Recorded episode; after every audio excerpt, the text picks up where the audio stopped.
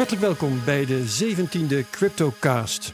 Mijn naam is Herbert Blankenstein en we zitten hier helemaal klaar voor een uur CryptoCast. Met Madelon Vos van EEX, welkom. Met Boris van de Ven van GameKings en Blemmo TV en wat niet al. En we hebben een gast, dat is Patrick van der Meijden van Arnhem Bitcoinstad. Ja, goeiedag. Welkom Patrick en van Bitkassa. Nou, we gaan straks uitgebreid met je praten. Eerst gaan we alle onderdelen afwerken waar je ook aan meedoet trouwens. En ik introduceer ook even onze sponsors. Dit programma wordt mogelijk gemaakt door Bitonic.nl en bitmymoney.com. Wij geven geen beleggingsadvies. Heel belangrijk. We spelen wel een beleggersspel. Ja. Of een speculatiespel, hoe moet je het noemen? Dat doen we intussen met z'n drieën. Ja. Op een redelijk dramatische wijze. Ja, maar beleggen is slecht voor je. Doe het niet. Neem een spaarrekening, is allemaal veel beter. En voor de rest, luister naar ons spel. Het is gewoon spannend en we kijken aan het eind van het jaar wie er wint. Weddenschappen kunnen wel daarop worden afgesloten. Ik wil jullie eerst eventjes deelgenoot maken van een leuk geluidsfragment. Het is eigenlijk al 2 weken geleden, maar ik vond het pas deze week. En dat is gebeurd op de conferentie The Next Web. Daar werd Tim Draper geïnterviewd. En Tim Draper die stond tijdens het interview op een gegeven moment op en zei: ik wil even graag iets melden over Bitcoin. En toen gebeurde het volgende. Bitcoin had turmoil. It's been in hot oil. When Silk Road, Mount Gox committed crimes. But Draper said to me, the unbanked economy will use coin to drive better times. Een gegeneerd gelach. Hij kan altijd een carrière beginnen als zanger, inderdaad. No. Ja. Ja, dit gaat zo ruim een minuut door en dat wil ik jullie besparen, dus ik stop het nu. Maar ja, Tim Draper, Bitcoin-goeroe, die begon opeens iets te doen wat tussen rappen en zingen het midden hield. En ja, de zaal wist niet goed hoe daarop gereageerd is. Wat voor een congres was dit? The Next Web. Okay. Dus het is een redelijk bekende, inmiddels een jaar of 15 geleden begonnen. Ja. Redelijk bekende internetconferentie die elk jaar in Amsterdam wordt gehouden. En tegenwoordig dus ook met wat crypto-onderwerpen. Met crypto-onderwerpen. Charlie Chan was er, Tim Draper was er. Precies. En ook trouwens met internationale vertakkingen. Want volgens mij doen ze het ook in Sao Paulo en in de Verenigde Staten. Ja. Hebben ze in elk geval gedaan. Dus dat is een conferentie van naam. En Tim Draper die deed daar iets wat hij beter de volgende keer uit zijn hoofd kan laten. Volgens mij. Ik vind het ook wel leuk. Het zit ook in clip dat toch op een of andere manier. Ik bedoel, iedereen die daar succesvol is ook een bepaalde manier een beetje gek of zo. Ja, en dat mag natuurlijk wel. Ja, dat mag zeker. Ja. Dus ik hoop dat dat altijd blijft. Hopelijk doet hij de volgende keer iets anders waar we ook aan moeten lachen. Dat dan weer wel. Oké, de tweets. Ik heb een grappig verhaal. Terwijl ik even mijn microfoon draai, anders zie ik mijn draaiboek niet goed. Niet lang geleden hadden we de 1000ste volger. En de afgelopen week, kort na de vorige podcast, toen zag ik opeens, we staan met volgers alweer op 1110. Dus ik ga twitteren, wie nu snel toeslaat, die is onze 1111e volger. En dat is? Waarop onmiddellijk werd gereageerd door John van Loon. Gefeliciteerd, John. Hartelijk gefeliciteerd. Maar nou komt het. We gaan er nog een keer overheen. De volgende ochtend keek ik weer en toen hadden we 1109 volgers. Hey. Oh, nee. Dat gebeurt wel eens bij Twitter. Hoe dat precies werkt, weet ik niet. Ik heb... bots worden weggehaald, zoiets. Ja. Nou, dat soort dingen. Bepaalde woorden waar ze mensen op filteren. Ja. Ik heb toen niet meer daarop ingehaakt. Maar we hebben dus 2 1111 volgers. De ene is John van Loon en de ander is onbekend gebleven. Maar ik vond het toch wel een grappig verhaal om vast te stellen dat dat 2 keer is gebeurd. Ja. Geweldig. Leuk. Nu de echte tweets. Ik begin even met Jacco Jellema, terwijl ik echt worstel met een microfoon die niet erg meewerkt. Ja, zo is het beter. Jacco Jellema heeft zich de afgelopen tijd verdiept in blockchain, bitcoin en andere bijzondere crypto's. Soms zijn de gesprekken onnavolgbaar, bijvoorbeeld bij @CryptoCastNL. Ja. Dat zijn wij. Dus we zijn soms met ons niveau blijkbaar iets te hoog. Maar Jacco heeft een oplossing. En dat is een pagina op cryptobriefing.com. Moet je zelf maar even doorzoeken. Cryptoslang... Lambo's on the moon, maar in elk geval een verklarend woordles van allerlei cryptoslang zoals hodl en allemaal van dat soort zaken. En ik heb nog nieuws voor Jacco. Het begint hiermee met dit soort slang, Lambo's en on the moon. En dan ga je de rabbit hole in en dan leer je zoveel nieuwe dingen. En voor het weet praat je zelf ook zo. Daarom, dat duurt niet lang. Dus ik ben bijna jaloers op Jacco dat hij nu gaat die reis beginnen gewoon. Die mooie reis. Okay. Ja. Beleggen met Ron is een ander Twitter-account. En daar wordt gezegd, Bitcoin is volgens Google niet meer populair. Is dit niet juist een goed moment om in te stappen? De taxichauffeur... tussen aanhalingstekens, is Bitcoin al lang weer vergeten. Dat is de taxichauffeur natuurlijk. Hè? Als die over Bitcoin praat, dan moet je uitstappen. Is veel gezegd in december en januari en zo. Is het juist een goed moment om in te stappen? Wij geven geen beleggingsadvies, maar Boris haalt al adem. Nou ja, het is leuk dat er zijn zogenaamde bullish signs en bearish signs. Dus als de markt heel omhoog gaat, dan zie je dat aan een bepaald soort nieuwsberichten. Inderdaad, de taxichauffeur die naast je zit, die opeens over Bitcoin begint. Je schoonmoeder die opbelt en die vraagt, hoe kan ik Bitcoin kopen? En er zijn ook bearish signs. En dit is er eentje van. Dat er dus op Google, er is gewoon minder interesse in Bitcoin. Ja, je hebt bearish signs, maar deze twitteraar die zegt juist, als dit aan de hand is, dan kun je wel weer kopen. Maar je koopt op de dip van de markt. Dus het is een bearish market. Dus dat is het moment waarop je moet kopen. Dus hij heeft absoluut een punt. Er is niet alleen minder vraag. Er is ook minder aanbod. Als je kijkt naar wat er online... Jij klaagt altijd over het volume. Nee. Nu puur gezien wat er online qua nieuws te vinden is. Ja. Er is bijna helemaal niks. Ik weet niet of jullie het opgevallen is. Maar vorige week gaf ik het ook al aan. Ja. Er is bijna niks meer te vinden. Er wordt maar gezeurd over de prijs. En verder gebeurt er heel weinig. Ja. Maar het klinkt stom. Maar het heeft echt met het weer te maken. Zowel in Europa als in Amerika. Jawel, het is gewoon warm. Mensen zitten gewoon lekker buiten. Op de beurs. Nog niemand gewoon de komkommercoin gelanceerd heeft. Dat zou toch wel dat zou wel een klapper worden. Denk ik. Dat ligt ik jou weg, Patrick. Ik hou me daar toch wel een beetje vanaf. Op de beurs zeggen ze altijd, een vrouwenbloot markt een dood. Oh, kijk. Nou, dus, dat is wellicht. Is dit een verklaring? Kijk, als marm durven wij dat natuurlijk niet te zeggen. Het is een podcast. Je ziet het niet. Oké. Twitteraar HoddleDad, op het account @DadHoddle. Die zegt, waarom denken we eigenlijk dat Bitcoin gelimiteerd is tot 21 miljoen, terwijl het gewoon te forken is? Nou, dat werd al een beetje tegengesproken door iemand die daar dan weer op reageerde. Maar Boris, Madelon, wie wil daar... Even heel kort. Ik bedoel, als je Bitcoin forkt, is het niet meer Bitcoin. En ik denk dat iedereen het daar wel over eens is. Ja, toch? Ja. Ik bedoel, dan is het iets anders. Zijn de fundamenten anders? Ja, dan kun je het wel Bitcoin noemen, maar dan is het niet Bitcoin. Dus en dat zie je aan 21 miljoen Bitcoins. Ja, absoluut. Oké, dat is makkelijk. Jeroen Vermeulen, ik ben inmiddels een trouwe luisteraar van jullie show. Fijn zo. En heb wellicht een interessant item. Er gaat een Bitcoin-theorie in de ronde. En die kwam ik ook tegen, inderdaad. De zogenaamde Sixth Theory. En die houdt in, en Madelon zit te knikken, dat er elke zesde van de maand, of in ieder geval als het de zesde van de maand is, dan gebeurt er toch vaak iets met Bitcoin. Bijvoorbeeld hij dondert in elkaar of hij piekt juist. Ja, dat is een hartstikke mooie theorie. Ik denk dat ik daar strakjes tijdens de prijsanalyse even verder op inhaak. Want ik heb daar vanochtend een heel mooi stuk over geschreven. En ik denk dat dat mooi aansluit op de prijsanalyse. Ja, in ieder geval heb ik er gisteren niks van gemerkt. Vandaag is de zevende. Vrij weinig. Oh ja, dat was gisteren dus inderdaad, Nee, ik heb ook niks gemerkt. Maar daarom werd er deze week over gepubliceerd. Misschien was het een hele heftige piek die een hele heftige dip opving. En precies gelijk. Ja. Als die zesde, het effect van de zesde niet was geweest, dan had je nog eens wat mee kunnen doen. Het zal allemaal wel. Dave Wessling, tenslotte. Mooie afleveringen de laatste tijd. Met name die met Lex Hoogduin. Ja, dat hebben we meer gehoord. Ja. Is het dat zegt Patrick ook. Ja, zeker. Kijk eens aan. Is het een idee om dieper in te gaan op de geschiedenis van Bitcoin en navolgende cryptocurrencies, waarvan de meeste gekelderd zijn, in de periode 2008-2016, met name wat we hiervan kunnen leren. Ja. Madelon, wij hadden het daar onlangs over. Ja. Want jij hebt daar al over getwitterd, hè? Over de lotgevallen van Peercoin, Namecoin en meer van die coins die nauwelijks meer niks bestaan. Meer van over. Nee, althans... Hè Patrick, in bitcoins gemeten, in euro's gemeten. In euro's gemeten zijn ze nog wel net iets beter gedaan dan de euro zelf. Ja. Maar wat we daarvan kunnen leren, vraagt Dave Wessling eigenlijk. Niks. Wat we daarvan kunnen leren. Dat bepaalde projecten gewoon niet werken. Maar ook historische context. Ik mis dat heel erg. We hebben laatst nog over de WhatsApp een discussie gehad over iemand die bijvoorbeeld heel enthousiast is over crypto. En zegt van ik heb het zo goed gedaan met mijn ICO's, met deze coins. Ja. En ik heb gezegd van in historisch perspectief betekent dat niet zoveel.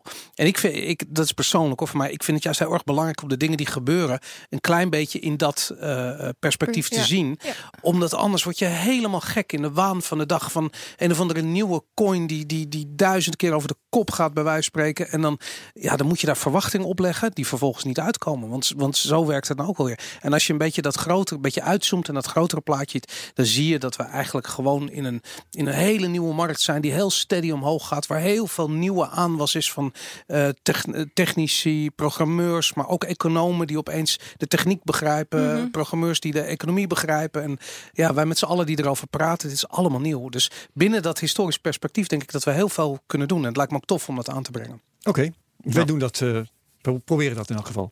Wekelijks. We gaan naar het nieuws. Ik wil eigenlijk eerst maar eens, want Patrick heeft er nog maar vrij weinig gezegd. Sorry. Patrick, wat is jouw nieuws? Mijn nieuws is van de afgelopen week. Ik zag op Twitter daar een hoop over voorbij komen. Dat Microsoft GitHub heeft overgenomen. Ja. En ja, GitHub is natuurlijk waar alle open source projecten, waaronder Bitcoin, allemaal hun source code hebben ondergebracht. De Bitcoin software staat daar ook. Ja, die wordt daar ook gebruikt. En heel veel mensen die maken daar gebruik van. Om het en die kun je ook downloaden en eraan sleutelen. Ja, zeker inderdaad. Ja. Dus ik zag nu al op Twitter bijvoorbeeld berichtjes voorbij komen dat als je dan de Bitcoin software wil downloaden, dat je ook meteen gevraagd wordt of je misschien die Bing search balk erbij wil krijgen. Dat is, maar goed, dat is een hint naar een algemene vrees inderdaad. Hè. Is het goed voor niet alleen Bitcoin, maar andere open source projecten of slecht dat Microsoft daar nou de baas over is? Nou, eerlijk gezegd maakt het helemaal niks uit. Het was al een privaat bedrijf wat dat deed. Het is nu alleen in handen van Microsoft. Er wordt wel gezocht naar een methode om het helemaal decentraal bijvoorbeeld te doen. Maar op zich, de source code heb je echt in no time in een ander platform ingeladen. Ja. Dus GitLab is bijvoorbeeld een alternatief daarvoor. Alleen, ja, je zit wel met alle issues die ook gemeld worden. En ja, die hele historie daarvan, die exporteer en importeer je volgens mij wat moeilijker. Ja. Maar dan nog zul je het weer naar een ander centraal punt. Maar is dit dan negatief? Nee, het was in eerste instantie sprongen mensen lichtelijk in paniek van wat gebeurt hier? En die paniek wil jij bezweren? Ja, en ik wil gewoon aangeven, dit is op zich wel grappig, maar eigenlijk stelt het helemaal niks voor. Ja. Dus eigenlijk is het non-nieuws, maar het werd eventjes... Toch heeft Microsoft Skype aardig weten te bederven. Ja. Dat had een prachtige encryptie bijvoorbeeld, waar de politie over klaagde, maar de politie klaagt niet meer, dus volgens mij... Nou ja, kijk, als ze natuurlijk met GitHub gekke dingen gaan doen, dan... verhuist iedereen zo naar een andere... Ja, want dat deden ze ook bij SourceForge. Hè? Daar stonden vroeger alle open source projecten. En dat is in commerciële handen gekomen. Gebeurden de vreemdste dingen. En mensen zijn naar GitHub gegaan. Ja. Zo, dus dan als Microsoft het bederft, dan komt er wel weer een ik denk het ook. Het is op zich wel vervelend hoor, als je moet verplaatsen. Met name wat ik zei, al die issues en dat soort dingen. Ja. De source code heb je zo ergens anders. Maar wacht, komt goed.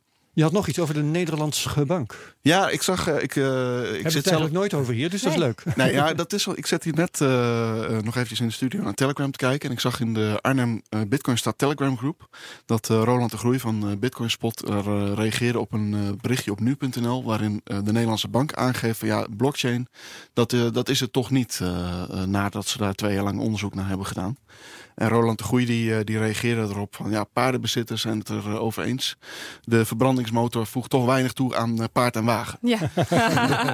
Om een beetje die context te schetsen. Ja. Directeuren van postkantoren vinden e-mail maar niks. Ja, exact. Ja. Dus dat, ik vond het wel aardig. Maar aan de andere kant... Ik las de Bitcoin Report trouwens ook. Die kwam aan, die zei van Bitcoin vindt de Nederlandse bank maar niks.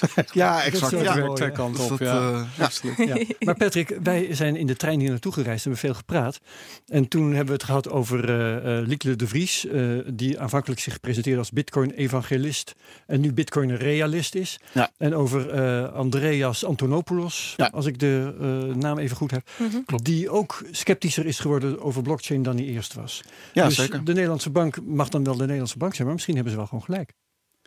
Nee, nou kijk, het punt is, blockchain is nu een hype die echt...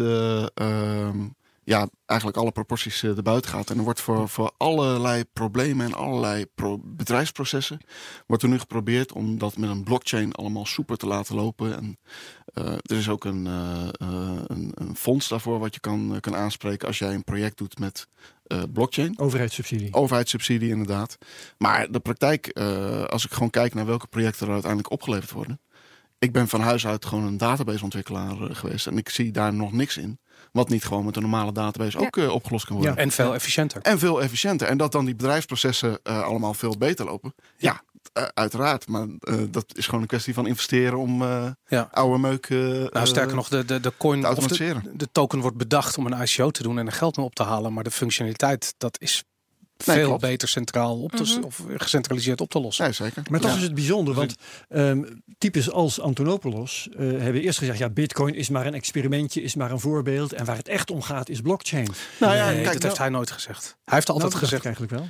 Andreas Antonopoulos is echt iemand die altijd... Hij heeft juist gezegd, Bitcoin is de techniek achter blockchain. Ik kan me voorstellen dat hij helemaal in het begin dit wel heeft gezegd. Hoor. Maar ik ga de komende week op zoek naar de video waarin hij zegt wat ik net zeg. Ja. En dan hebben we er. Maar misschien vind ik hem niet en dan erken ik mijn verlies. Oké, daar gaan we het over hebben. Ja. Nieuwe wedstrijd. Maar ja, het is inderdaad gewoon een hype. Het woord blockchain. Het wordt, maar er zijn natuurlijk wel andere dingen die je kan doen met een blockchain.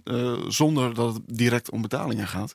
Het timestampen van documenten vind ik zelf een heel mooi voorbeeld daarvan. En als je Bitcoin en blockchain uit elkaar trekt, dan krijg je toch iets raars. Ik bedoel, als je kan het niet lostrekken. Nee, daarom. Maar in feite heb je Bitcoin en je hebt de hele crypto-ecosysteem waar van alles en nog wat echt een jungle is. Ja.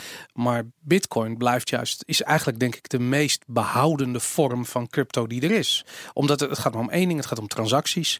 En die moeten veilig zijn en decentraal zijn en niet meer terug te draaien zijn. Ja. En ja, dat is wat het eigenlijk al heel lang gewoon doet. Zeker, maar je kan dus de Bitcoin blockchain ook gebruiken voor andere dingen. Ja, snap ik. En dan wordt het gelijk problematisch op dat ogenblik. Nou ja, dat valt volgens mij maar wel. Je timestampen van dingen bijvoorbeeld. Je kan bijvoorbeeld een normale database gebruiken binnen je bedrijf. En je kan gewoon een hash van bijvoorbeeld die hele database timestampen in de Bitcoin blockchain. En daarmee kun je aantonen dat jouw database, die normale database, dat die niet veranderd is in het verleden of zo. Dat zijn wel dingen die je kan doen. Ja, nee, snap ik. We zijn met het nieuws bezig, dus dit kap ik eventjes af. Ja. Madelon, wat is jouw nieuws? Ik had een heel toepasselijk nieuwtje bij dit onderwerp. Het grootste winkelcentrum van Slovenië, die bedraagt maar liefst 475 vierkante meter en heeft 500 verschillende winkels. Die wordt omgedoopt tot Bitcoin City.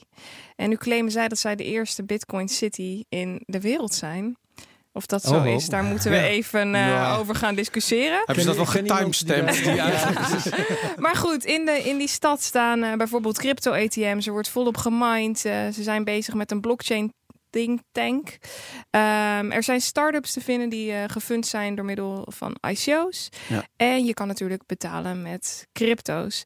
En naast hetgeen dat ze met crypto's bezig zijn, kijken ze ook naar blockchain, artificial intelligence, naar virtual reality, augmented reality en machine learning. Dus dat is wel heel gaaf. Ik vind het wel echt een mooie ontwikkeling dat zoiets in Slovenië notabene plaatsvindt. Ja, maar je doet nu alsof Slovenië dat niet vanzelfsprekend is. Terwijl Slovenië juist met Bitstamp super actief is in de hele crypto. Ik had dat Slovenië even niet verwacht dat er gewoon een hele stad met 500 winkels gewoon compleet op crypto duikt. Dat had ik echt niet gedaan. Het is de hoofdstad van Slovenië, Ljubljana. Ja. En daar heb je één heel groot winkelcentrum. Ja. En dat winkelcentrum heet al BTC City. Wow. Is toeval volgens mij. Ja. En daar zijn nu wat slimme lui bezig geweest. Van, maar we moeten zorgen dat al die ondernemers die hierin zitten, dat die ook bitcoins gaan accepteren. Dat is als ze dat voor elkaar krijgen, dat is natuurlijk fantastisch. Ja, zeker. Dat is echt geweldig. Leuk. Ja. Maar ik heb dit soort dingen wel vaker gehoord. Sorry hoor. Maar ik heb dit soort dingen ook wel. Bijvoorbeeld in Parijs is er ook al een keer een winkelcentrum geweest wat bitcoins ging accepteren. Mm-hmm. Dus dat in één keer zaten daar ook 70 ondernemers in. Maar ik weet eigenlijk niet zeker of dat dan nu nog steeds stand houdt. Of dat werkt. Dat is altijd want in de praktijk, en dat zien we in Arnhem ook, er zijn gewoon heel weinig mensen die Bitcoin gebruiken om betalingen te doen. Ja. Het gros van de mensen die gebruikt het om er meer euro's van te maken. Maar het is ook nog vroeg, hè? Ik bedoel, dat zou nog allemaal kunnen komen. Zeker, dus misschien spreken zij in op de toekomst. En dat doen wij in Arnhem. Daarom, Zeker. Ja, ja. Ik vind het een heel goed initiatief. Nice. Boris, wat is jouw nieuws? Mijn nieuws is dat Nederlands trots tegenwoordig, Adyen, het betalingsbedrijf, gaat volgende week naar de beurs. En ik heb gisteren heel veel BNR Nieuwsradio geluisterd, waarin daar uitgebreid over gesproken werd. Nederlands trots, vlag en wimpel. Ja, inderdaad. En we hoorden ook volgens mij was dat een analist van EEX.nl, die was daar aangeschoven. En die vertelde over de waardering van Adyen. En die zei van ja, dat die geschatte beurswaarde van 8,5 miljard wordt gezegd. Dat betekent het is een beetje een onrealistische waardering. Gebaseerd op echt resultaat wat ver in de toekomst behaald moet gaan worden. En toen had ik zoiets van, dat is interessant. Weet je, als je het hebt over de 100 miljoen die ze nu elk jaar winst maken. Fantastisch, applaus. Ik bedoel, ik doe het ze niet na.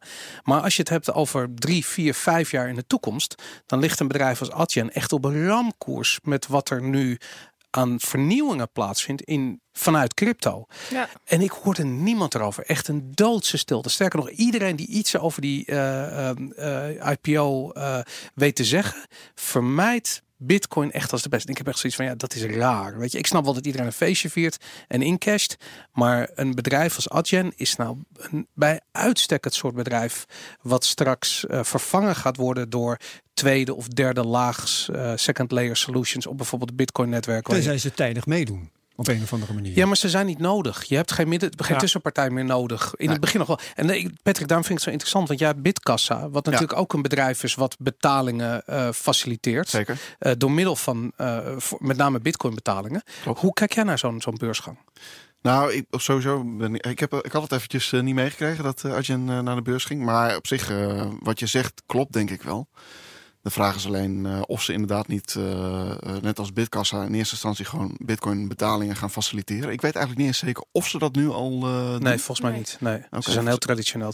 Dus ze hebben het wel overwogen, weet ik hoor. We hebben zelfs contact erover gehad met ze. Maar kijk, op de hele lange termijn verwacht ik ook dat zoiets als Lightning Network natuurlijk wel heel veel impact gaat hebben op dit soort bedrijven. Dus en het is in ieder geval, want ik zag ook van, kijk, als zo'n bedrijf naar de beurs gaat, dan moet op een gegeven moment, ik bedoel, al die honderden miljoenen en miljarden die straks naar dat bedrijf gaan, die moeten worden terugverdiend. En dat betekent dat hun onderhandelingspositie, waar ze eigenlijk groot mee zijn geworden, door kortingen te bieden aan eBay en aan Netflix en dat soort hele grote partijen, die onderhandelingspositie komt onder druk te staan, omdat je straks met Lightning Network praktisch gratis betalingen die instant zijn gaat doen. En zij moeten juist duurder worden om rendement te draaien. Maar wat is jouw eigen beeld erbij? Voor wat voor een tijdspanne denk jij dat dit echt een punt gaat worden voor ze? Nou, ik denk dat dit over 5 jaar is dit echt een wezenlijk probleem. Als we kijken wat we de afgelopen 2 jaar aan ontwikkeling hebben gezien, gewoon aan betalingen binnen crypto in het algemeen. Ik vind dat in betaling is crypto heel goed. Dan denk ik dat die vernieuwingen heel belangrijk zijn. Denk jij dat ook, Patrick? Nou, ik dacht dit 5 jaar geleden al eigenlijk. Dat dit ik moet nu bekennen dat nog niet het geval is. Dus ik ben nu eventjes ik weet het niet zo. Ja, ik geef als presentaties en van de week ook. Dan vraag ik van wie in de zaal heeft er al Bitcoin? Nou, van 50 mensen gingen er dan 15 handen of 20 handen de lucht in. Maar wie van jullie heeft er al eens een keer echt iets betaald met Bitcoin? Ja. Niemand. Ja. Ik wel. Ja, ik kan me voorstellen. Ja. Maar ik kan me ook voorstellen dat er iets tussendoor gekomen is wat misschien niet helemaal te voorzien was. En dat is die gigantische prijsstijging van Bitcoin.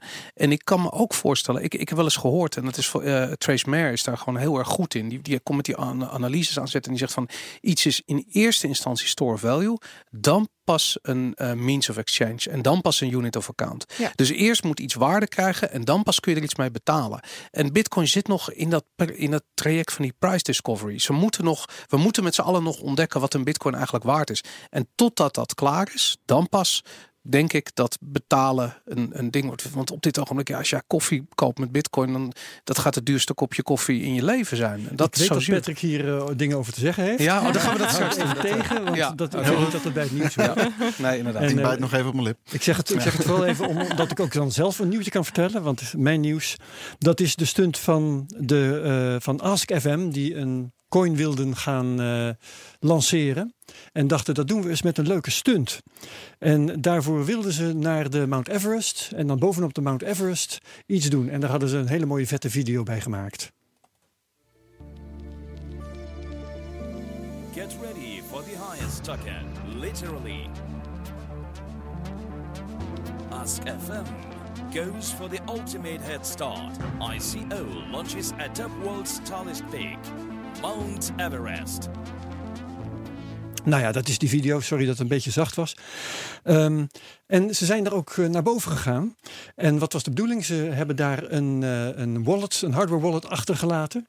Met 500.000 van hun tokens. Ter waarde van, naar gezegd wordt, $50.000. Mm-hmm.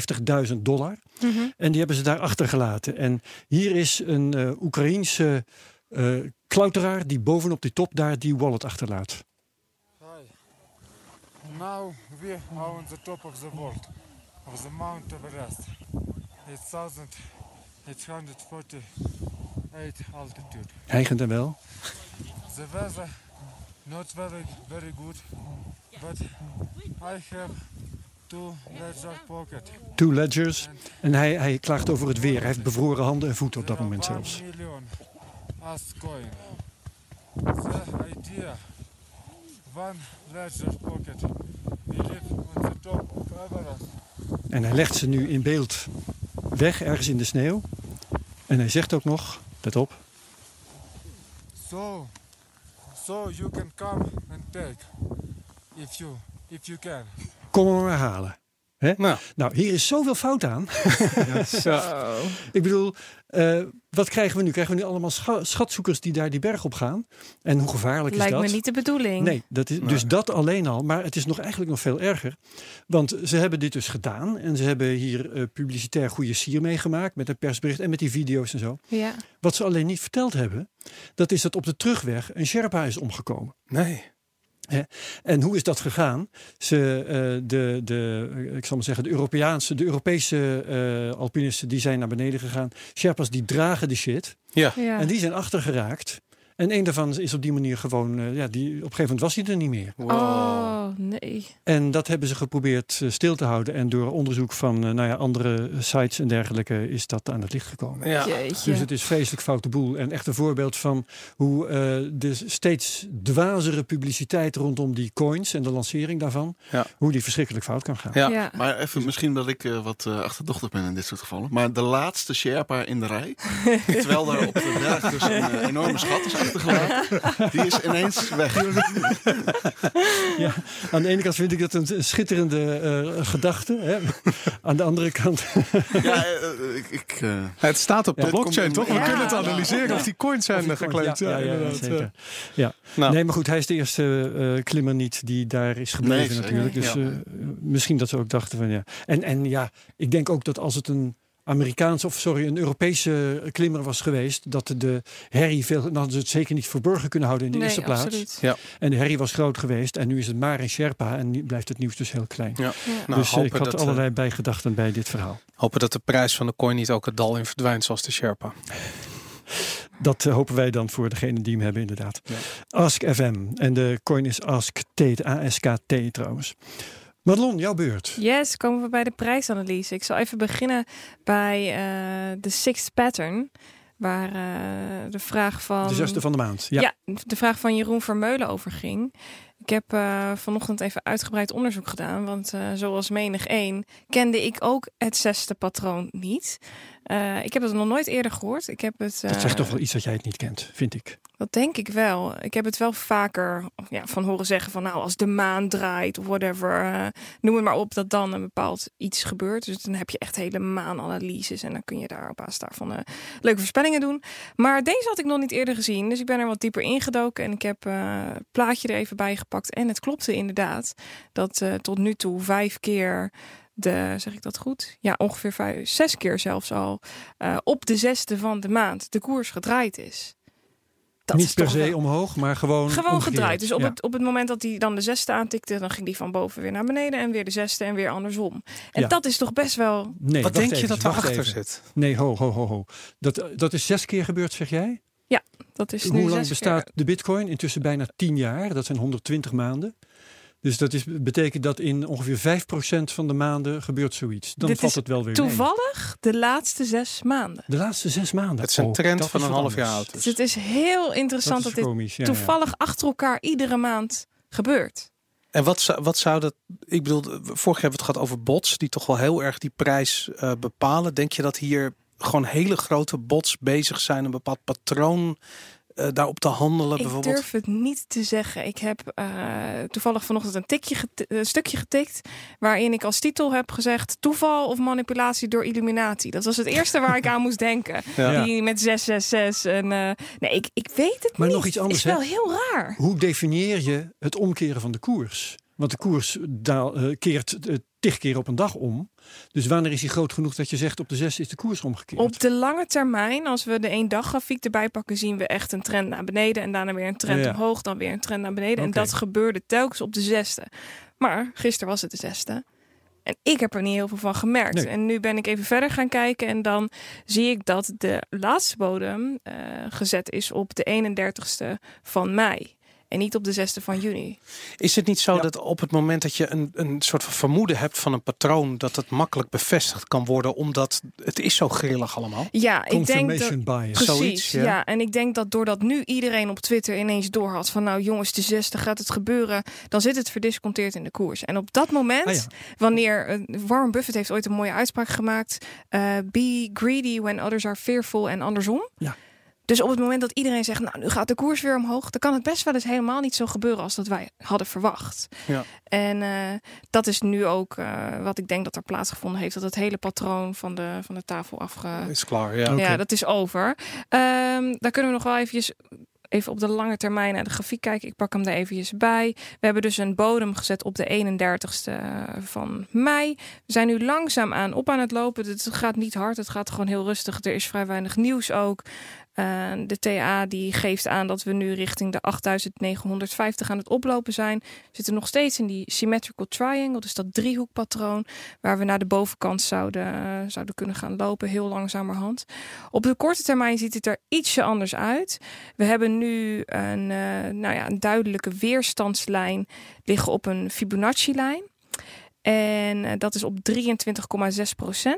En dat is wel een belangrijke waar we denk ik niet nu al overheen gaan breken. Welk bedrag hoort daarbij? Dat is 7.750 afgerond. Dollar, ja. Ja, dollar. En ik denk dat die te sterk is om daar nu in één klap bovenuit te breken. Maar mocht het wel gebeuren, dan hebben we echt een hoge upside om nog verder door te stormen. Maar ik denk nu dat we eventjes teruggaan om de onderkant van de symmetrical triangle te testen. Het volume loopt wel weer af. Dus dat is ook een signaal dat we... Ja, de koers is afgelopen periode ietsje omhoog gelopen en het volume loopt af. Maar het volume hoort de trend te bevestigen. Dus als dat niet gebeurt, is er een grote kans dat hij daarom niet nu door de support heen breekt. Of door de resistance heen breekt. Dus voor nu eventjes rustig aan terug, maar op de lange termijn positief. Oké. Wat ik leuk vind om op te merken, dat is in de eerste plaats een correctie. Vorige week heb ik gezegd dat de voorspelling van John McAfee voor de korte termijn was 15.000 op 12 juni. Ja. Dat is een soort mix-up geweest. Hij noemde in zijn tweet wel 12 juni. Of het stond in elk geval in het artikel dat die tweet citeerde, maar zijn voorspelling was 15.000 in juni. Dus als we willen testen of hij daar gelijk in heeft gehad, moeten we nog iets langer wachten dan volgende week. Ja. En wat wel grappig is, begin mei heeft Charlie Schramm, is net ook al genoemd, gezegd... mei zal de laatste maand zijn met een bitcoinprijs onder de $10.000.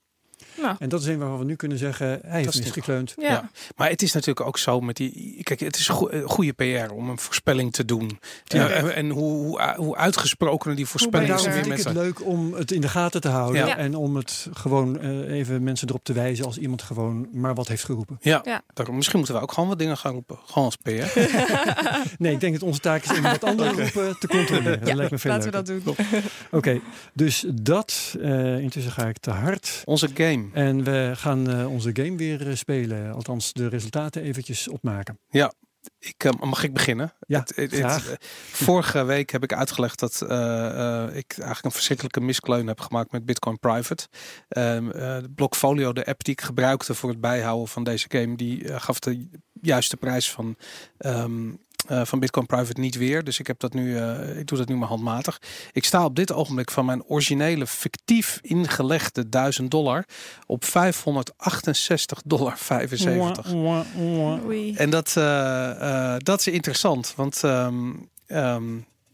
dat zelfs, laat ik zo zeggen, dat had ik in januari nooit gedacht. Dat had ik echt nooit gedacht. Maar goed, het is wel zo'n catastrofe. Ja, het is redelijk dramatisch. Ik bedoel, ik heb bijna de helft van al het fictieve... en ik blijf waarom dat we het gelukkig niet echt gedaan hebben... maar ja. dit fictieve beleggingsspelletje... dat bijna de helft al verdampt is. En als je dat wil goedmaken... ik bedoel, het is heel makkelijk om het kwijt te raken... en het is ontzettend moeilijk om dat weer goed te maken. Absoluut. Dus de kans dat ik ooit die $1000 weer haal tijdens dit jaar... die is zeker aanwezig alvast, maar het is niet zo makkelijk. Ja. Nou, ik ben het niet helemaal met je eens. Er zijn natuurlijk wel gekkere dingen gebeurd in beide richtingen met verschillende coins. Ja. Ik zou je vertellen, ik heb met verschillende altcoins heb ik vorig jaar ook wel een procentje of 50 in de min gestaan. En die stonden later dan toch weer ver boven de 100%. Ja.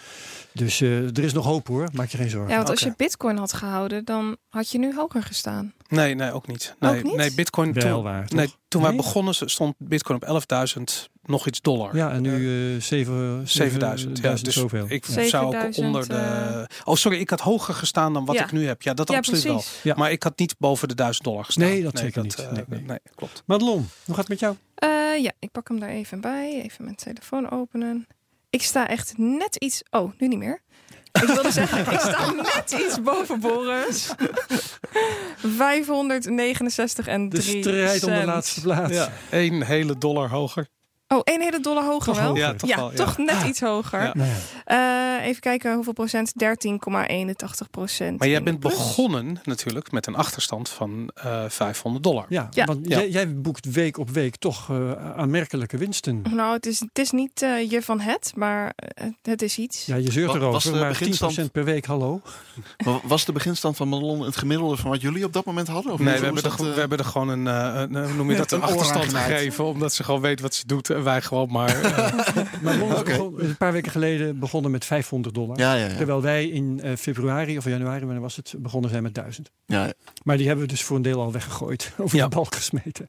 Ja. Oké, nou spannend. Mijn stand is, ik schaam me haast om het te zeggen, $770 ongeveer. Ja, het groot kapitaal. En ja, als je 23% in de min staat, dan, oké. En ik zal nog even kijken waar dat in zit. Er zijn er een paar die een beetje... De Nano heeft 11% winst geboekt het afgelopen etmaal. Cardano heeft het goed gedaan ook, toch? Cardano heeft het misschien de laatste week goed gedaan, maar het laatste etmaal in elk geval niet. Dus ja, dat beeld is gewoon wisselend en er is niet zo vreselijk veel aan te beleven. Ik heb wel winst geboekt ten opzichte van vorige week. Mm-hmm. En die is heel behoorlijk, want ik stond op 680 of daaromtrent. Zo. Dus ik heb 9, dus dat is ook zonder iets te doen zelfs ruim 10% winst geboekt. Ja, dat kan volgende week weer precies andersom zijn. Ja. Oké, mijn $100 per week project. Ik leg voor de 10e keer $100 in op een koers nu van, wat was het ook weer, Madelon? 700 ongeveer. 1700 ongeveer afgerond. Ja, en ik sta nu na $1000 te hebben ingelegd op $971. Dat is ook weer minder in de min dan vorige week. Ja. Nog maar, wat is het? 30%. Ja. 3% maar in de min. Ja. En ik wil nog één keer benadrukken dat we geen beleggingsadvies geven. Nee, want je ziet wat er van komt. Ja. Oké, we gaan naar Patrick van der Meijden. Die braaf heeft zitten luisteren. Ja, ja. En ik wil eigenlijk om te beginnen maar eens weten... hoe ben jij zelf ooit Bitcoin tegengekomen? Een gezamenlijke vriend van mij en Rogier. En Rogier is een van de compagnons met wie ik Bitkassa ben gestart. Die kwam in 2012 naar ons toe van... er is zoiets als Bitcoin, moeten we daar niet eens naar kijken? En toen hebben we daar vrij kritisch naar gekeken. Van, ja, want digitaal geld, alles wat digitaal is kun je kopiëren. Dus dit kan toch niet werken? Ja. En down the rabbit hole. En uiteindelijk super enthousiast en... een paar jaar later dus zaten we op het terras en toen dachten we van dit gaat nog zoveel groter worden dan het nu is. Want dit zit technisch zo goed in elkaar. Daar moeten we iets mee doen. En wat zou er dan voor nodig zijn om ons biertje met bitcoins af te kunnen rekenen? Voor je daarover gaat vertellen wil ik eerst nog, want dat vertelde je me ook in de trein. We hebben van alles en nog wat uitgewisseld. Je hebt gewerkt voor een bank. Ik heb 13 jaar als IT'er gewerkt en daarna ben ik gaan freelancen 2 jaar. En de laatste 2 jaar van mijn freelance carrière heb ik inderdaad bij de ABN AMRO doorgebracht. Waar ik ook diverse presentaties over bitcoin en cryptocurrencies heb gegeven. En, leuk. Ja, en, dus en dat, hoe werd daarop gereageerd? Ja, met interesse eigenlijk wel. Want ja, kijk, op zich is het natuurlijk wel opvallend dat Bitcoin natuurlijk iets is wat banken echt wel gaat aantasten in de toekomst. Maar ja, de medewerkers van een bank die vinden het ook wel interessant wat dat nou is. En ik kan je vertellen dat daar ook gewoon een heleboel mensen zijn die cryptocurrencies hebben. En, ja, en minen vaak ook, hè? Vaak, maar dat komt voor. Ik kan er daar geen van herinneren, maar het zal heus gebeuren. Het zijn net mensen eigenlijk. Dus echt, werkelijk. En ik was daar ook een van. Maar niet speciaal weggegaan daar om Bitcoin. Wel omdat het mijn eigen bedrijf op dat moment steeds meer van mijn tijd ging eisen. Maar niet omdat ik het daar niet eens was over dingen. Nee, zeker niet. Nee, okay. Ik zou ook zo weer daar dingen voor gaan doen. Dus we leven nog steeds in een tijd waarin mensen hypotheken willen hebben. Voorlopig helder. Hebben banken nog nodig. Je begon al te vertellen over terrasjes en afrekening met bitcoin. Dat gaat in de richting van Arnhem Bitcoinstad. Dat was er dus eerder dan Bitkassa. Dat idee was er inderdaad eerder. En toen gingen we bedenken van wat is er dan nodig om je biertje met bitcoins af te kunnen rekenen. Ja, en dan bedenk je dat een ondernemer nog steeds zijn personeel en inkopen met euro's moet betalen. Dus die heeft liever euro's dan bitcoins. En toen bedachten we van als wij nou een soort payment provider maken, waarmee ze super simpel gewoon bitcoins kunnen accepteren van klanten en toch gewoon euro's op hun bankrekening krijgen. Ja. Zonder allerlei moeilijke gehassel. En dat hebben we vervolgens gedaan. En zo is Bitkassa begonnen. Hoeveel bedrijven zitten er nu bij Bitkassa? Ik moet je eerlijk bekennen dat ik dat even niet uit mijn hoofd weet. Maar ik denk een paar honderd in ieder geval. Misschien wel 1000 of meer. En groeit dat? Merk je dat er op dit ogenblik bijvoorbeeld meer vraag is naar dat soort dienstverlening? Wij hebben die dienst, die betaaldienst, die hebben wij in december even stilgelegd voor nieuwe aanmeldingen. Ook omdat wij met onze andere diensten, wij kopen en verkopen ook gewoon bitcoins op onze website. Ja, in december werd dat explodeerde dat helemaal.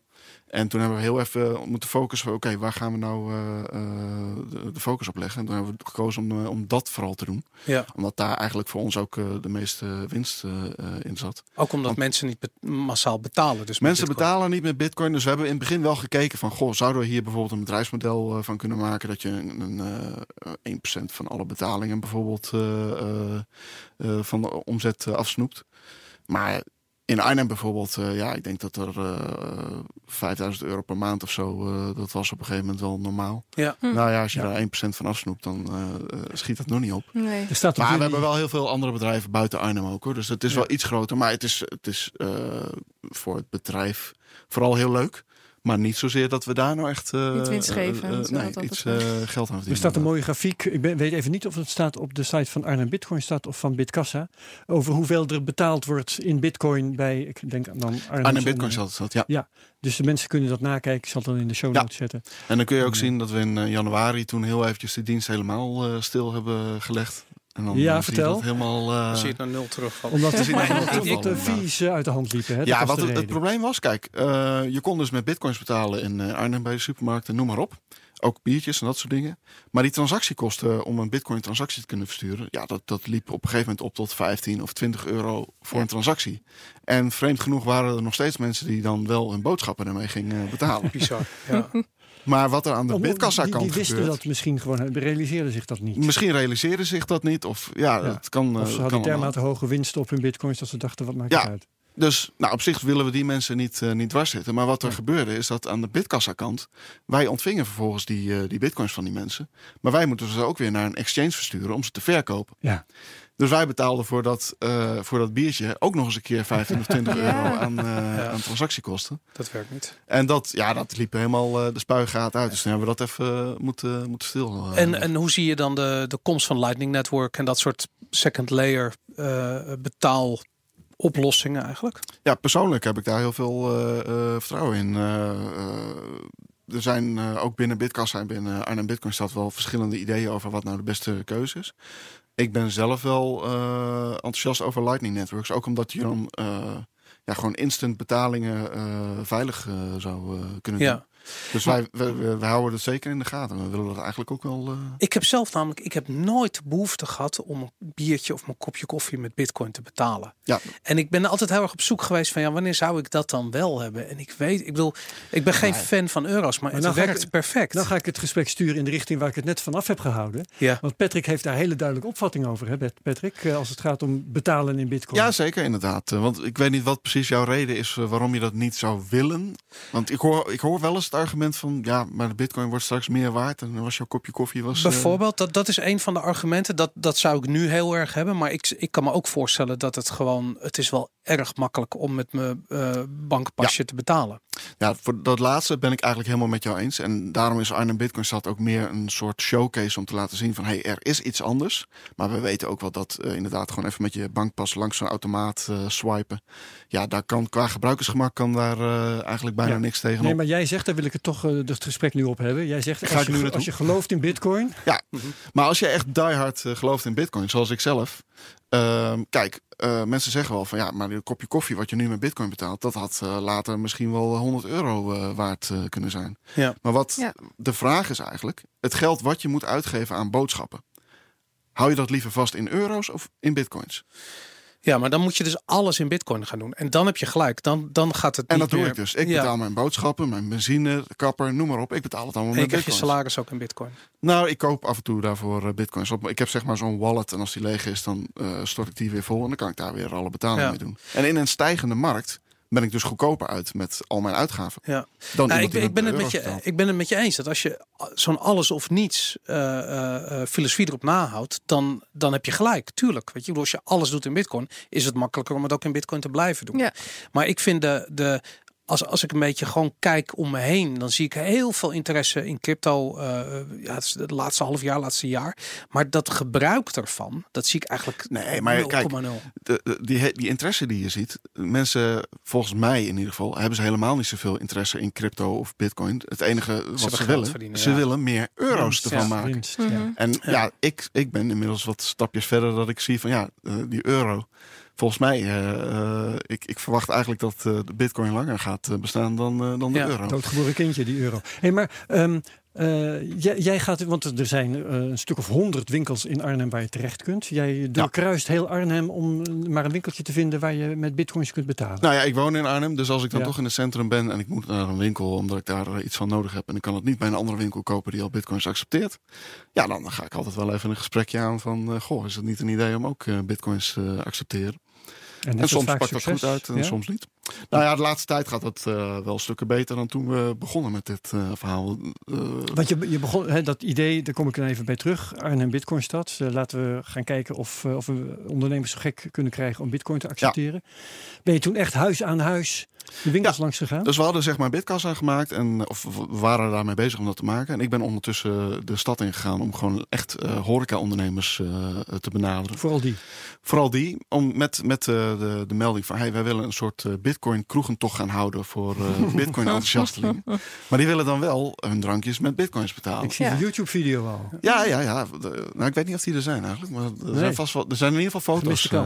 Maar zijn de kosten van zo'n transactie, als je het kijkt vanuit de ondernemer, hè, zijn de kosten van een bitcoin transactie lager dan een pasbetaling? Ja, want als ze gewoon bitcoin bitkassa gebruiken, dan is het gewoon een gratis dienst. Het is een gratis dienst, jullie hebben geen fees. Oké. Ja. Dus als ik noem maar wat, voor €10 rekening brengen bij de klant, wij garanderen gewoon dat ze dan die €10 krijgen. Tenzij een ondernemer ervoor kiest om die bitcoins aan te houden. Dat bedoel ik. Die bieden we ook. Maar ik kan me voorstellen, als jullie moeten wisselen van bitcoins weer naar euro's, daar zitten toch kosten aan, ook voor jullie?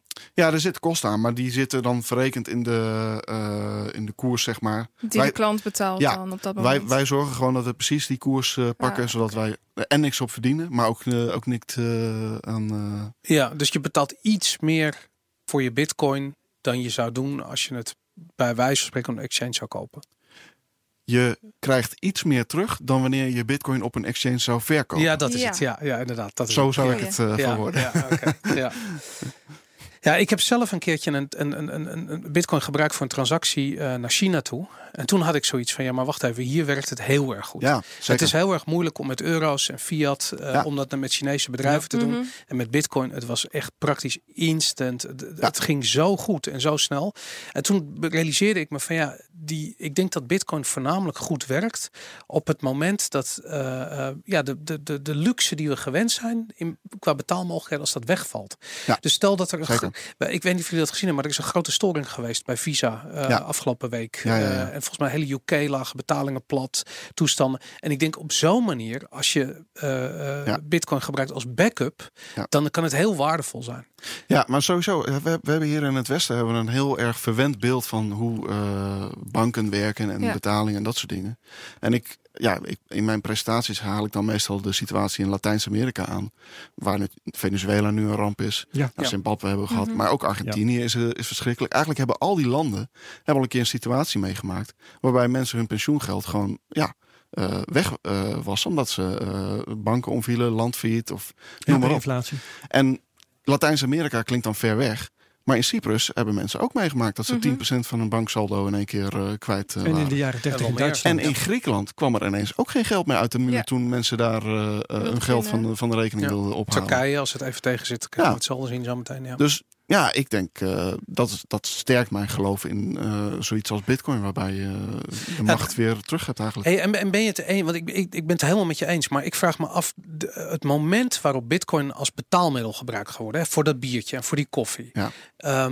Ik hoor vaak het argument van, er moet eerst een crisis aan vooraf gaan. Want dan pas is de euro kapot. En dan pas is ons systeem omgevallen. En chaos en zombies en ellende. En dan pas werkt bitcoin. En ik heb zoiets van, is het denkbaar dat bitcoin gewoon een andere vorm van betaling krijgt? Ik zit zelf bijvoorbeeld, ik ben gefascineerd door regelgeving die aangepast wordt binnen de EU, waarbij banken verplicht worden om betaalgegevens te delen met commerciële partijen. Ja. Ik wil in veel gevallen best wel anoniem zijn in mijn betalingen, gewoon omdat ik gewoon principieel voor privacy ben. Ik heb zoiets van, als cryptobetalingen me de mogelijkheid bieden om anoniem te zijn versus pasbetalingen die dat niet...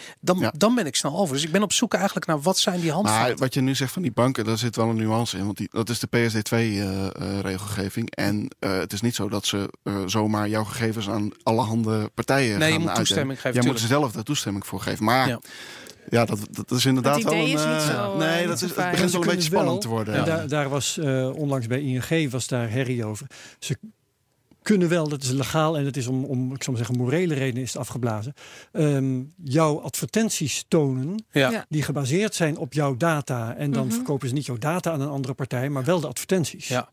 Nou, ik geloof maar, straks moet jij een nieuwe pas accepteren. En dan krijg je 30 pagina's tekst. En dan wil je even op accepteren klikken. En dat doe je, want anders kun je pas niet gebruiken. Ja. Dus dat wordt natuurlijk zoiets. Zeker. Ja, ik denk inderdaad dat dit wel bitcoin allemaal gaat sterken. Maar wat ik al zei, toen we 5 jaar geleden eigenlijk, of 4 jaar geleden dit gingen doen, hadden we eigenlijk wel verwacht dat het iets sneller zou gaan werken dan dat het nu heeft. Wat doe jij vanuit Arnhem Bitcoinstad bijvoorbeeld dingen om, want je hebt de ondernemers over de streep getrokken, al zijn het er niet zoveel nog. Doe je ook iets om consumenten over de streep te trekken? Van, hey mensen, ga betalen met bitcoin. Nou, sommige ondernemers die zijn zelf ook enthousiast geworden. En die bieden gewoon kortingen op het moment dat je met bitcoins betaalt. Dus dat is al heel erg leuk.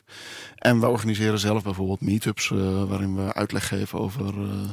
Of wat het allemaal is. Zo net zei je iets interessants. Jij gaf aan dat het aantal retailers schommelt. Dus dat het ook best kan zijn dat iemand die bitcoin accepteert, dat die daarna stopt. Ja, dat hebben we een paar keer meegemaakt. Wat is daar de reden toe? Als er bijna geen kosten voor hun aan gepaard zijn. Een nieuwe eigenaar bijvoorbeeld die de zaak heeft overgenomen en het niet vindt passen bij zijn bedrijf. Okay. De Burger King is daar een voorbeeld van. Mm-hmm.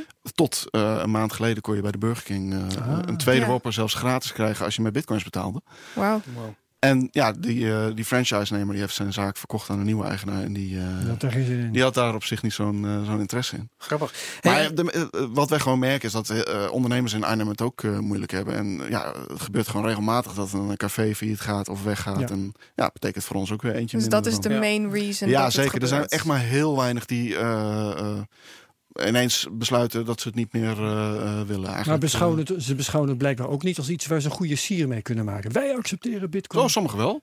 Jazeker, maar die bieden dus ook de kortingen. En die maken op Twitter en Facebook daar zelfs berichtjes over. Ja hoor. Hoe kijk je tegen de privacy coins aan? Als je kijkt naar Monero bijvoorbeeld, die claimt dat de transacties niet te achterhalen. Ja. Supporten jullie dat? Is dat iets wat jullie ook aanbieden? Nou, door gebrek aan capaciteit hebben we op dit moment alleen Bitcoin wat we supporten. Maar zelf ben ik wel enthousiast over Monero inderdaad. Want ik denk dat de traceability van Bitcoins over een blockchain... dat het niet per se een positief iets is. Vooral Monero, of zijn er ook andere waar je wat in ziet? Ik vind Monero het sterkst eigenlijk. Ja, speciaal privacy of überhaupt van alle altcoins vind jij dat de interessantste? Ik denk eigenlijk wel van alle altcoins. Ook. Als betaalmiddel dan? Ja, maar ja, sowieso ben ik niet zo heel enthousiast over de meeste altcoins, hoor. Mm-hmm. Dus ik ben in die zin... Waarom is dat? Dat is zo ontzettend veel onzin. Historisch het is zo makkelijk. Is dat toch? Je had op een gegeven moment... maar je had gewoon websites waarbij je gewoon je naampje van je nieuwe coin kon invullen. Een logootje kon uploaden. Hoeveel units moeten er komen? Createcoin.com of iets dergelijks. Ja, exact inderdaad. Ja. Betaal een klein bedrag aan bitcoins en je krijgt zo de source code van je nieuwe coin. Nou, ga maar marketen. Succes. Klim de Mount Everest op en het komt goed. Hoeveel pre-mined wil je precies hebben? Nou, ik ben daar niet zo geschikt van. En Monero is gewoon echt... vanuit de techniek weer compleet anders dan Bitcoin. En wat valt er volgens jou aan de Bitcoin nog te verbeteren? Oh, ook een heleboel. Sowieso die lagen erbovenop. Dat Lightning Network, ik hoop echt dat dat doorslaat. Zie jij dat snel gebeuren? Nee, ik denk wel dat het eventjes dat het toch wel even op zich laat wachten voordat ook daar weer een grote adoptie van is. Maar ik denk op de lange termijn dat het wel een succes gaat zijn. Want met Segwit ging het best relatief snel. Nou ja, het is nog steeds een minderheid van de transactie. Segwit, ik vind het behoorlijk snel als je kijkt naar hoe lang Bitcoin überhaupt erover gedaan heeft. Laten we zeggen, over 2 jaar denk ik dat Lightning echt wel een flink ding is. Ja, dat geloof ik wel. Ja. Maar het is een beetje koffiedik kijken en ik merk aan mezelf dat ik slecht ben in dat soort tijdsverspellingen. En wij checken het, hè? Ja. We hebben natuurlijk 2 weken geleden Lex Hoogduin hier in de uitzending gehad. Een hele goede uitzending. Ja, en hij onderstreepte eigenlijk dat Bitcoin nog niet het is geen valuta nog. Ja. En wat ik heel erg vanuit de Bitcoin community meekrijg is het proces wat nodig is om tot valuta te worden. En hij zei van ik heb daar nog nooit van gehoord. Iets is niet eerst een store of value en dan een means of exchange.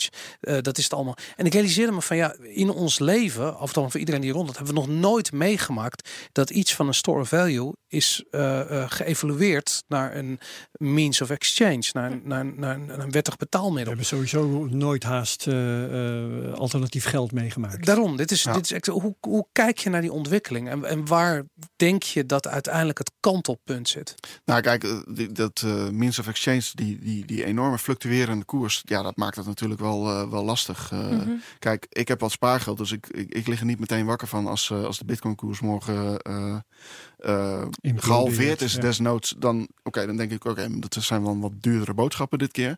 Maar ik heb nog steeds mijn brood in huis, zeg maar. Maar dat geldt natuurlijk niet voor iedereen op die manier. Dus dat is wel echt een punt. En ik zie daar ook niet meteen een oplossing in van dat gaat binnen 2 jaar veranderen. Ja. Ik denk wel dat op een gegeven moment als een heel groot deel van de wereldbevolking Bitcoin gaat gebruiken, dat speculanten daarin ook weer minder ruimte hebben om zoveel te spelen met die koers. Want dan is het zo groot geworden. Ja. Dat een individuele partij daar misschien wat minder invloed op kan hebben.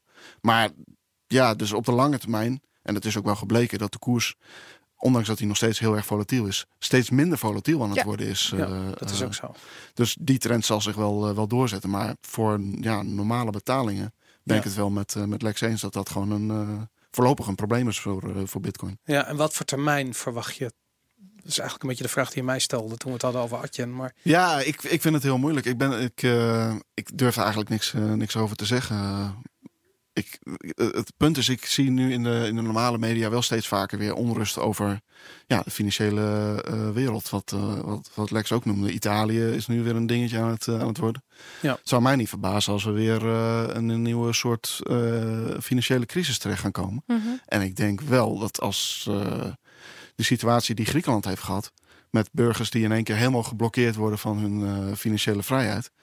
Niet meer kunnen pinnen. Die grap gaat in Nederland niet lukken. Want dan krijg je echt dat Bitcoin natuurlijk een enorme sprong gaat maken. Denk je dat ertoe gaat leiden dat de koers van Bitcoin erg omhoog gaat? Want dat is nog maar de vraag. Ja. Gaat de koers van Bitcoin omhoog bij een crisis? Dat denk ik wel. Ik denk dat mensen dan een vlucht nemen naar andere vormen van geld. Als blijkt dat wat voor crisis. Ik vond het super interessant om te horen dat de fiat geld al eigenlijk gemiddeld gezien, wat was het? Een periode van 50 jaar of zo bestaan gemiddeld genomen? Over, 40 jaar zei die ongeveer. Dat was dus precies waar we nu ook weer... Het bestaat gemiddeld 40 jaar. Ja, dat is insane. Ja. Nou ja. Ik ben er niet op uit dat Nederland in een grote chaos belandt. Maar als ik gewoon objectief kijk naar hoe nu het systeem werkt. Ja ik kan, met de beste wil kan ik me daar geen vertrouwen meer in. Dat is trouwens dat is interessant. Want we komen hier bijna wekelijks terug op de voorspelling van John McAfee. Dat de bitcoin eind 2020 een miljoen waard zou zijn. Hij zegt daarbij...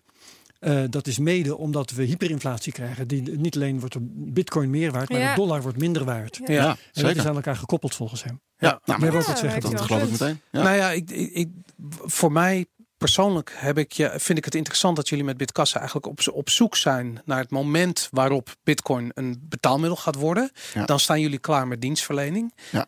We zijn daar nog niet helemaal. En ik denk dat we met z'n allen niet precies weten wanneer dat moment daar gaat zijn. Maar ik weet zeker dat we het zullen herkennen en jullie helemaal op het moment dat het zich aandient.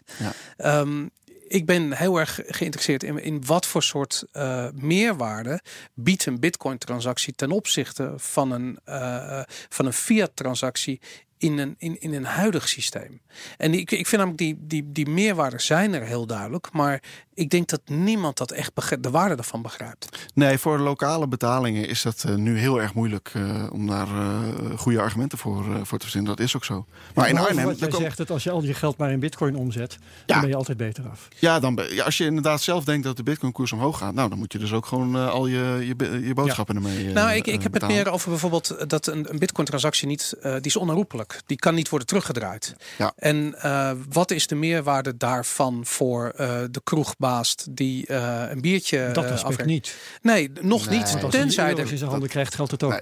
Tenzij er iets gebeurt wat dat opeens heel belangrijk maakt. Nou, wat we in Arnhem wel eens hebben, is gewoon mensen die specifiek voor het Arnhem Bitcoinstad gebeuren naar Arnhem toe komen. Ja. En dat zijn dan toeristen uit landen die niet de euro hebben. En die vinden het dan ook wel makkelijk om met bitcoins dingen te betalen. Ja. Ten opzichte van dat je eerst... Je moet zorgen dat je euro's krijgt. Ja, logisch. Laatste ronde. Yes. Ben je nog Boris? Ik vind het erg zo fascinerend dat Arnhem Bitcoinstad. Dat hij de hele idee is van waarom Arnhem? Ik ben echt een Amsterdammer hoor. Dus nergens omdat hij toevallig in... Ze hebben het in Amsterdam ook geprobeerd. Er zijn ook jongens actief geweest. Maar jullie zijn al de Bitcoinstad. Wat moet Amsterdam dan? De Litecoinstad? Of nee, die Monero-stad. Die ging ook voor Bitcoinstad. En, er zijn nog steeds wel bedrijven die in Amsterdam Bitcoin. Zijn er meerdere Bitcoinsteden mogelijk binnen een land? Tuurlijk. Sterker nog, ik moedig het hart aan. Ik hoop echt dat iedereen geïnspireerd raakt en in zijn eigen stad... Maar de vraag was, wat moet hij nou doen als een bedrijf uit Westervoort, was het geloof ik wat je zei. Hè? Nou ja, de bakker uit Westervoort doen ze niet, maar een vervoersbedrijf uit Westervoort geloof ik net weer wel, omdat die Arnhem ook tot zijn werkgebied heeft. Maar waarom zou je niet gewoon Nederland tot Bitcoinland uitroepen en helemaal niet meer te maken hebben met gemeentegrenzen of iets? Ja, dat willen we ook doen. Heel graag. Alleen, het is natuurlijk wel leuk als je bijvoorbeeld toeristen echt naar een kern kan brengen van waar heel veel dingen bij elkaar zitten. En de gemeente Arnhem kan daar dan goede sier mee maken. Hè, in jullie geval. Ja. Ja. Doen ze dat ook? Ja, ze werken nu wel mee. Er zijn wat promotiefilmpjes ook verschenen over wat we hebben gedaan. En, dus dat, is er niet ook een grote conferentie geweest? 2 keer zelfs. We hebben 1 keer dat zelf gedaan. En toen kwam bijvoorbeeld Pieter Todt en Fluffy Pony van Monero. Die was heel goed. En ook Rick Velkwingy. Van de Piratenpartij. Ja. Ja. Nou, dat zijn mensen die nu niet zo heel snel meer, geloof ik, in één congres samen zijn. Maar die waren toen bij ons. En de tweede keer is niet door jullie gedaan. Maar en toen was Roger Ver en Gian Woel. En wij waren toen nog een beetje moe van die eerste keer dat we dat organiseren. Maar toen kwamen er andere partijen naar ons toe. Van, hey, wij vinden het leuk om een congres in Europa te organiseren. En onze achterban vindt het eigenlijk leuker om dat in Arnhem te doen dan in Londen of Parijs. Ja. Nou, dat is super cool natuurlijk. Dus wij hebben ze uitgenodigd om naar Arnhem te komen. Een paar hele bekende namen inderdaad. Arnhem Bitcoinstad, houdt u. Heb jij nog wat, Madelon? Nee, dat is het. Patrick van der Meijden. Ik weet niet of ik nog een hele goede uitsmijter heb. Nee, dat hoeft ook helemaal niet. Jij bent de uitsmijter. Ik vond het in ieder geval hartstikke leuk om hier te zijn. Ja, fijn dat je hier hebt willen zijn. Ja. We houden Arnhem Bitcoinstad in de gaten. We nodigen je vast weer een keer uit als wij lang genoeg mogen bestaan. Ja. En dankjewel Boris van de Ven. Jij bedankt, Herbert. Dankjewel, Madelon Vos. Dankjewel, Herbert. En dankjewel, luisteraars. En heel graag tot volgende week bij de volgende CryptoCast. Dag.